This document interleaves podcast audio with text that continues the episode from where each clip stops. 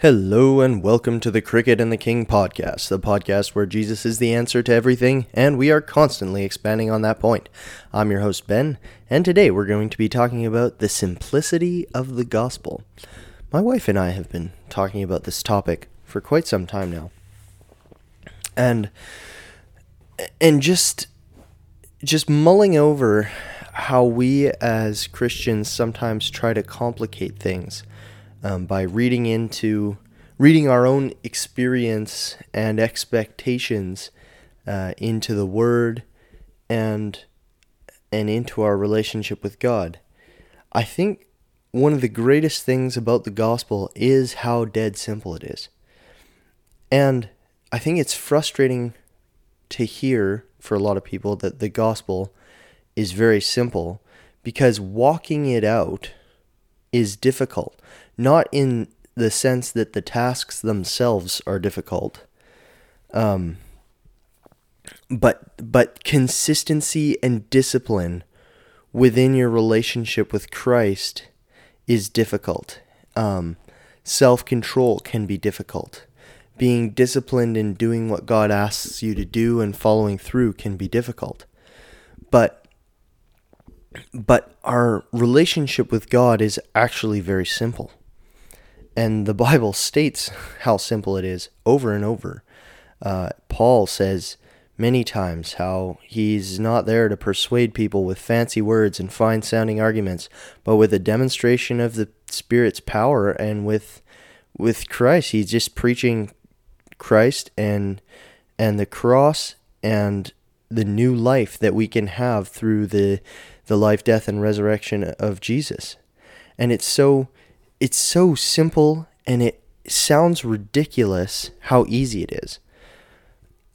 You know, I, I just say that my life is Christ's, and I have a revelation of who He is. I submit my life to Him, and then I get to enter into a relationship with Almighty God, like the God of the universe, and have a have a relationship with Him where He guides me, and we learn through His Word. And he, um, you know, he blesses us, and we are we are able to fight the, uh, uh, what do you call it? I don't know how to phrase it, but the enemy, I guess.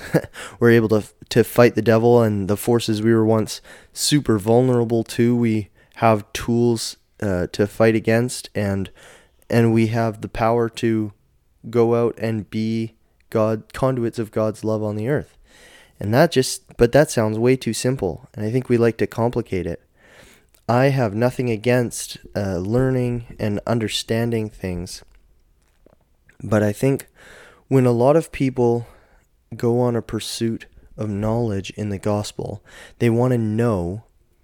There, there can be two ways that it can happen um, that I kind of just want to address, and I know I've done pretty well both of these things in my own life.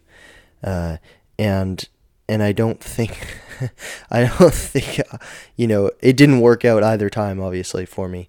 So the first way is that you go in looking for a, a way to justify yourself, and look for a way to excuse how you're living.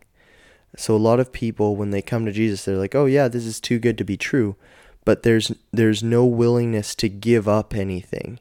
And and the whole point is that we die to ourselves. That's part of what baptism is. You go under the water, you die, and you come back and choose to pick up your cross and follow Jesus. You're you're you know, it's no longer I, but Christ who lives in me. That's that's what you're choosing to do.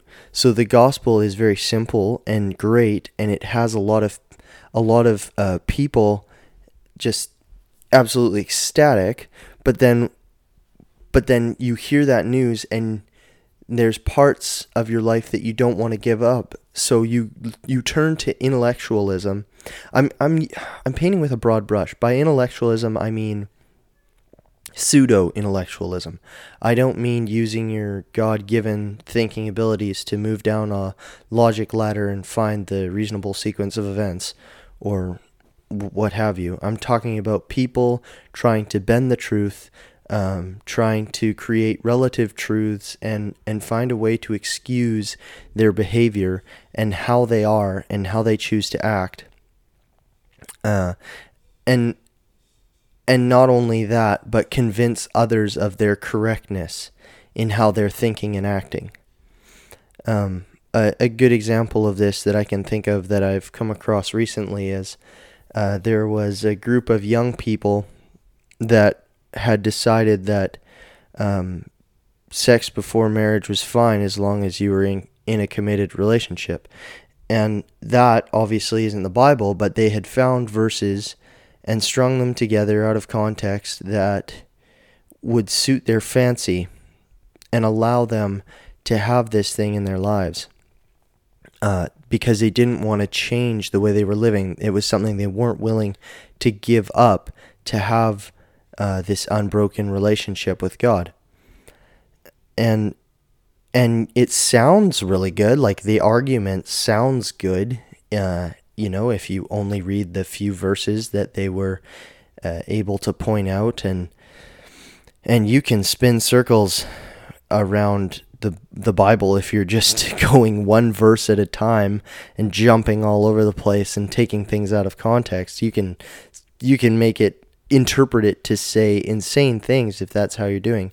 But this isn't a part of it. It it says, uh, you know, keep the marriage bed undefiled, and um, Paul states that, you know, it's better to marry than to burn with passion, meaning lust. So, so if you're if you're um, not able to sexually restrain yourselves, Uh, or you haven't been given the spiritual gift of celibacy, because it is a spiritual gift to be celibate. Like Paul says, I wish all of you were as I am, but so, everybody's given a different grace, some this, some that. Um, but anyway, they they had this, they used their intellectual, what, what I'm saying in this very roundabout way is I'm saying that this intellectualism, this is a pseudo, this is a disguise that I feel a lot of people, especially young people, use to excuse their um, their lifestyle, to give them a reason not to actually follow Jesus, but to have the covering, like their ticket to heaven, their punch pass to heaven. And that is, that's evil. I mean, that's just what it is. And the gospel is simpler than that, but it requires a great deal of sacrifice. So, so what I say by simpler, I, I mean you can read it at face value, and that's enough. Yes, there's many layers to Scripture. Yes, it's amazing the intricacies that God's placed in His Word, and the Jewish, la- the yeah, sorry, um, Hebrew and Greek. Um, there's a lot of s- subtext kind of words where there's multiple meanings. Uh, and I do, I do understand, and I respect people who go into language and linguistics and and are searching for for truth. And, and I think Holy Spirit has been very faithful in guarding His Word. God, God guards His Word. I truly believe that because, um, you know. Uh, without faith, it is impossible to come to God. But I have faith that the Word of God has been protected um, by the Holy Spirit uh, throughout the ages, and it's am- it's actually amazing. There's a lot of a lot of stuff where they go back to texts that are older than the ones they had before, and they find that it's actually super accurate, and that's very surprising because transcribing things from scribe to scribe, typically you get indiscrepancies, like a you know two thousand long year.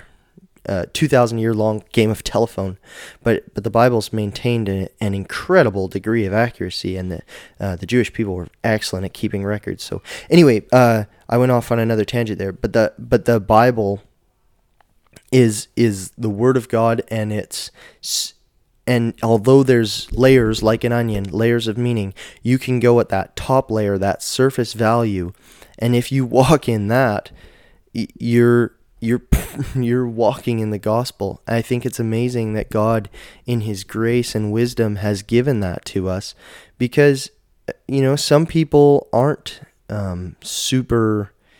I don't want to say intellectual, because I think everybody has grace to to have wisdom. It says in James that if anybody asks for wisdom, uh, you know, and believes and doesn't doubt, that they'll receive it.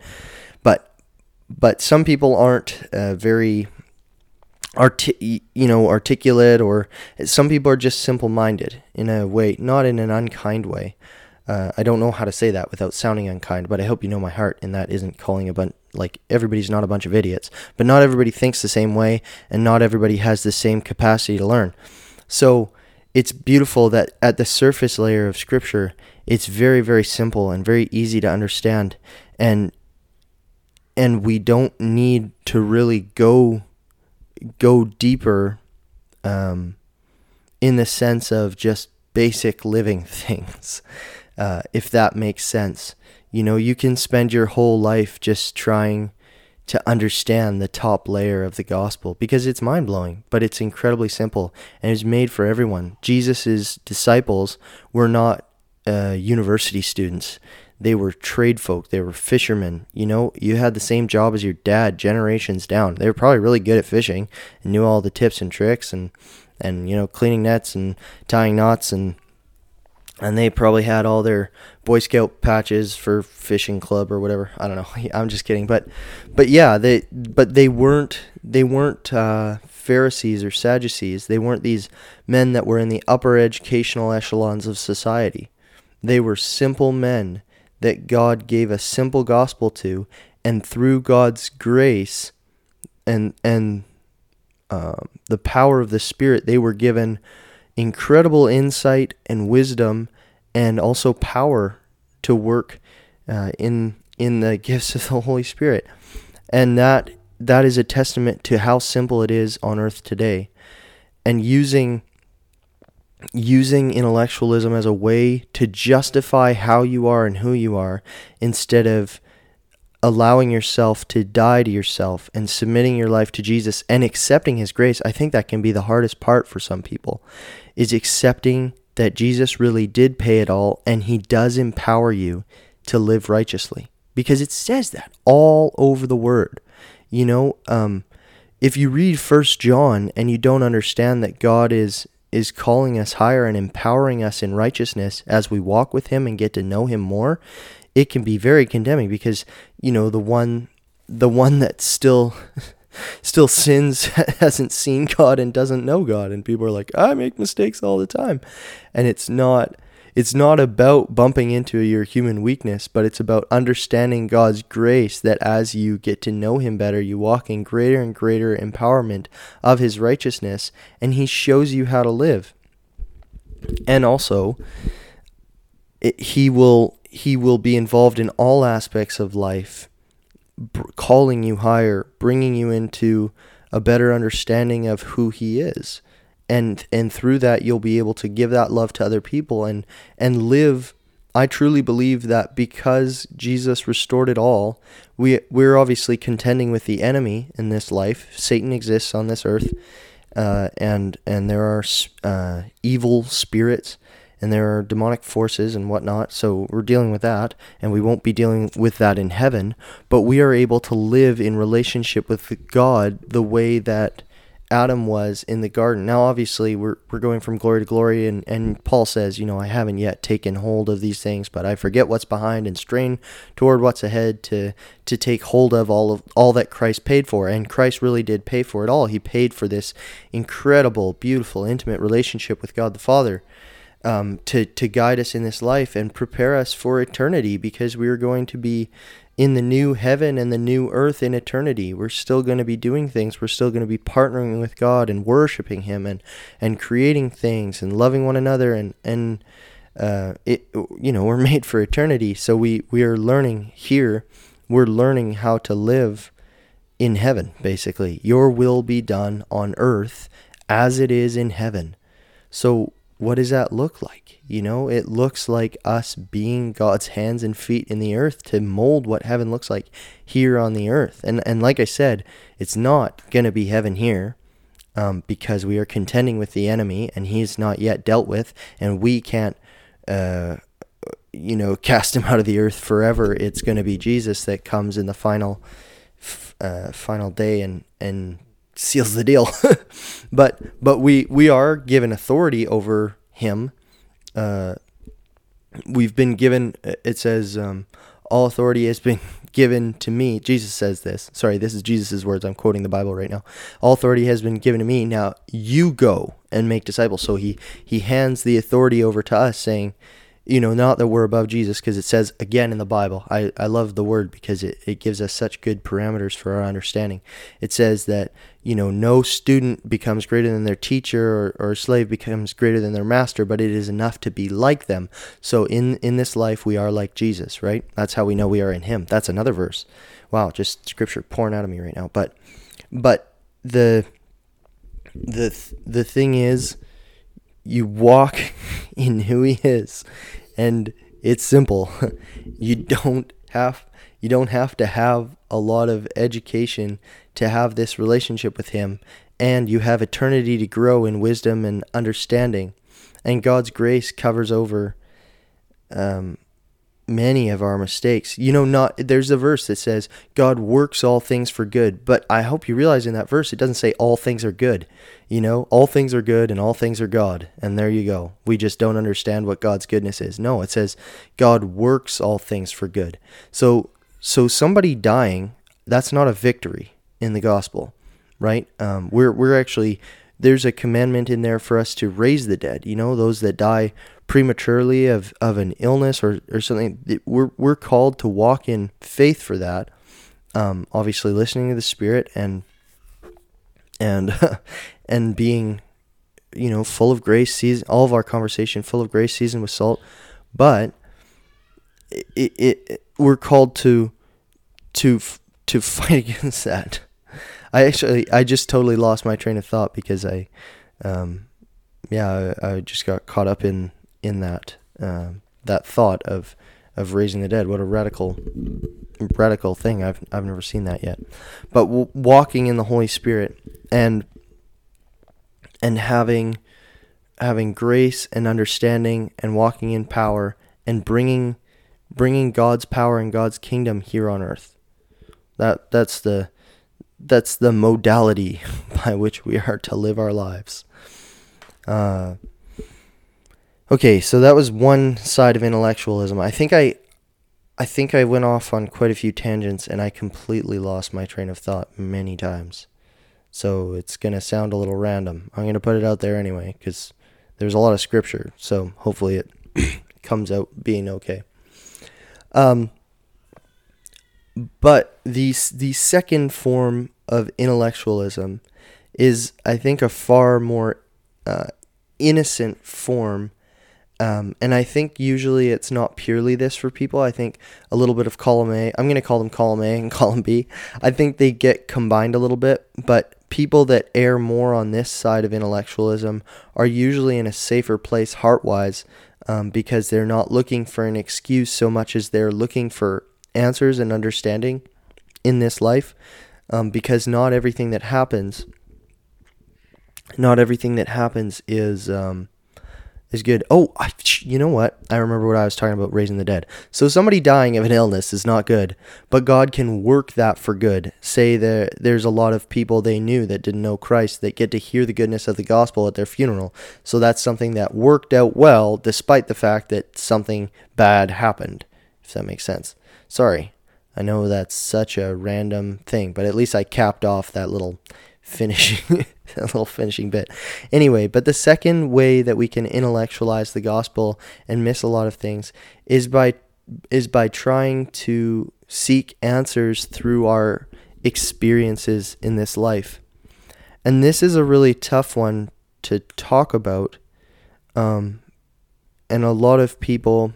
I don't actually like to talk about my experiences uh, very much, just because, you know, everybody has a different experience and nobody's pain is greater than anybody else's, um, in the sense that we all live in a broken world. I'm not saying, uh, you know, all forms of wickedness committed against others are equal or whatever, and that, you know, you know uh, a, a child who's forced into sex slavery obviously has it much harder than a, a suburban kid whose parents throw money at him and ignore him, right? But they're they're both being touched by evil in the sense that um, fallen man has let them down, and and it's very hard to understand why they're here, and they don't have a lot in sense of purpose and destiny and, and self-worth and value. And anyway, so in the gospel, we all are transformed and we all die to ourselves, and our background doesn't really matter. What matters is Christ and his life through us. Um, but, but going to the gospel in a way where you're trying, you're searching for a way to understand God uh, within your experiences and, and searching for the why. I think that's the other intellectual thing. And, and I actually, I realize I'm stepping into really shady territory um, for a lot of people. Uh, and if you're uncomfortable with this, that's totally okay. If you have questions about this, I would love to receive emails and feedback on what you guys think. But I, I think looking for the why is often uh, not only fruitless, but harmful. And it brings a lot of people down a, a very confused path, because there's a lot of things that are our choice, and we make choices and we have to live with those choices and are affected by those choices. God's grace can cover over many things, but often we are um, set with the consequences of our choices and the way we've chosen to live. But, but we're, uh, sometimes things happen because of other people's choices. And those other people have choice, because without choice, they wouldn't be able to choose to love either. And that, that causes pain. But then sometimes God, God sovereignly steps in and protects things and keeps us safe. And step. I can't even, uh, honestly, I can't recall all of the times that God has saved my life in a miraculous way. You know, a lot of people would call it luck or happenstance or whatever, but Uh, my life has been spared endlessly. And I just imagine my uh, God's got angels working overtime on keeping me alive for a lot of these things I've experienced. But, but he, you know, he steps in, and then we're like, well, why did he step in there and he didn't step in there, and why is this happening to me? And and and I just I don't think that helps. I think I think it's much simpler than that. Instead of Instead of asking why and and looking behind, we're forgetting what's behind and straining toward what's ahead. We can't understand necessarily, but it it's we can trust the Word, and the Word says that He is always good. So if we experience bad things and we're like, God, this is your fault, well, no, that's wrong. It's not God's fault. It says He's always good.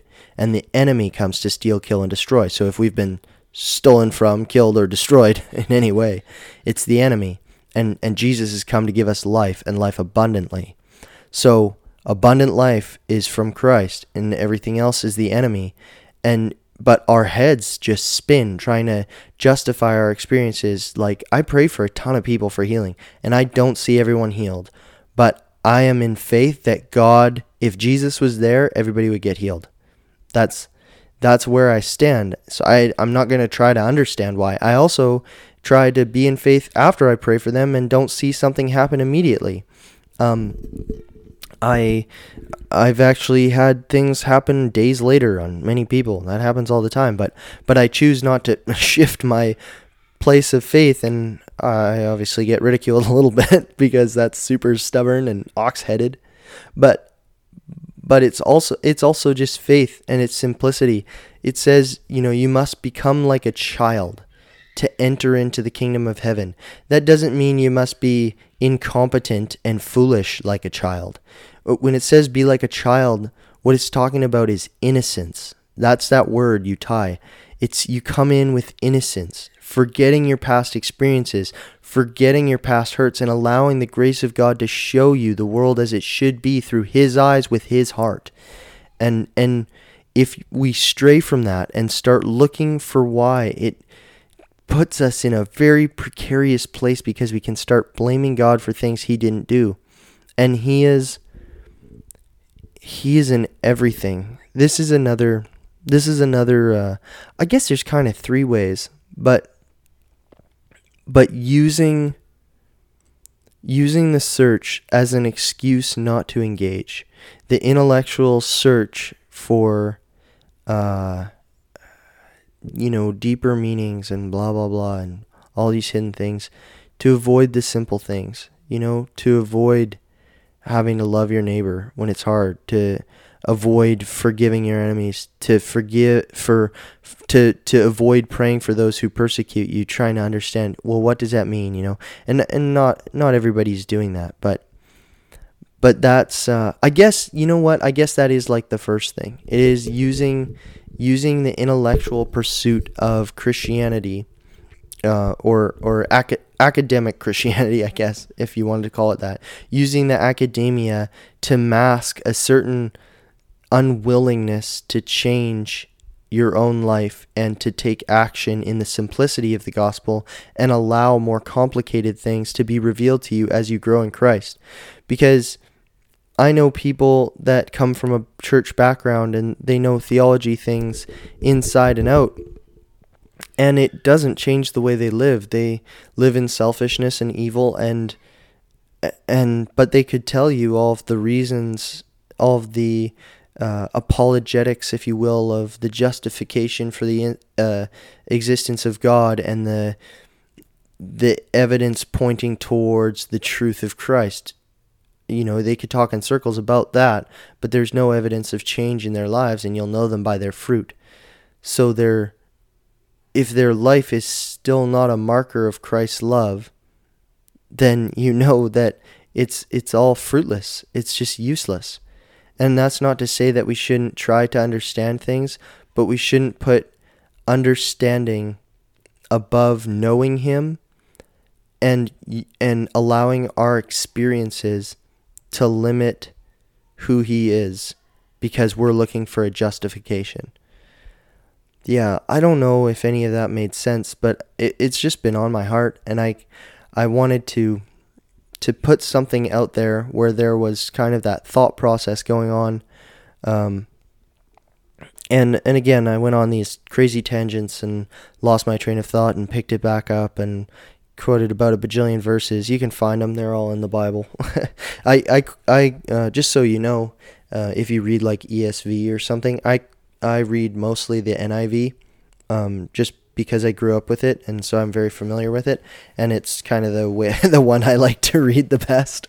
So whenever I quote something, it's it's usually in the N I V version, or uh, in the um, oh, what's the there's another version that I did in school, um, uh, not E S V. Uh, oh, it doesn't matter. But anyway, yeah, so if you want to look for the verses, they're all there in the Bible. They're in the N I V. I just, I don't memorize all of the uh, places that they are in the Bible. But like I said, I don't want to just quote single verses and have them be out of context. Uh, I, I love Scripture in the context of Scripture. And, uh, and I love um, God... Um, saying things as a whole and not taking bits and pieces. So if you have any any questions, comments, concerns, uh, crises, um, feel free to email me at the cricket and the king at gmail dot com, uh, and I, I would be happy to hear from any listeners that have any responses or critiques even, uh, or want to engage in dialogue. I love that sort of thing. So uh, feel free to email me. And um, I'll be back on next time with something else that I've been thinking about, which I don't know what it is at this point. But anyway, be blessed. Uh, I pray that you would get to know God more and more, and that there would be there would be uh, just joy that's unexplainable uh, in all areas of your life, uh, no matter what you're going through. Anyway, again, be blessed, and I will talk to you guys next time. Thanks for listening. Bye.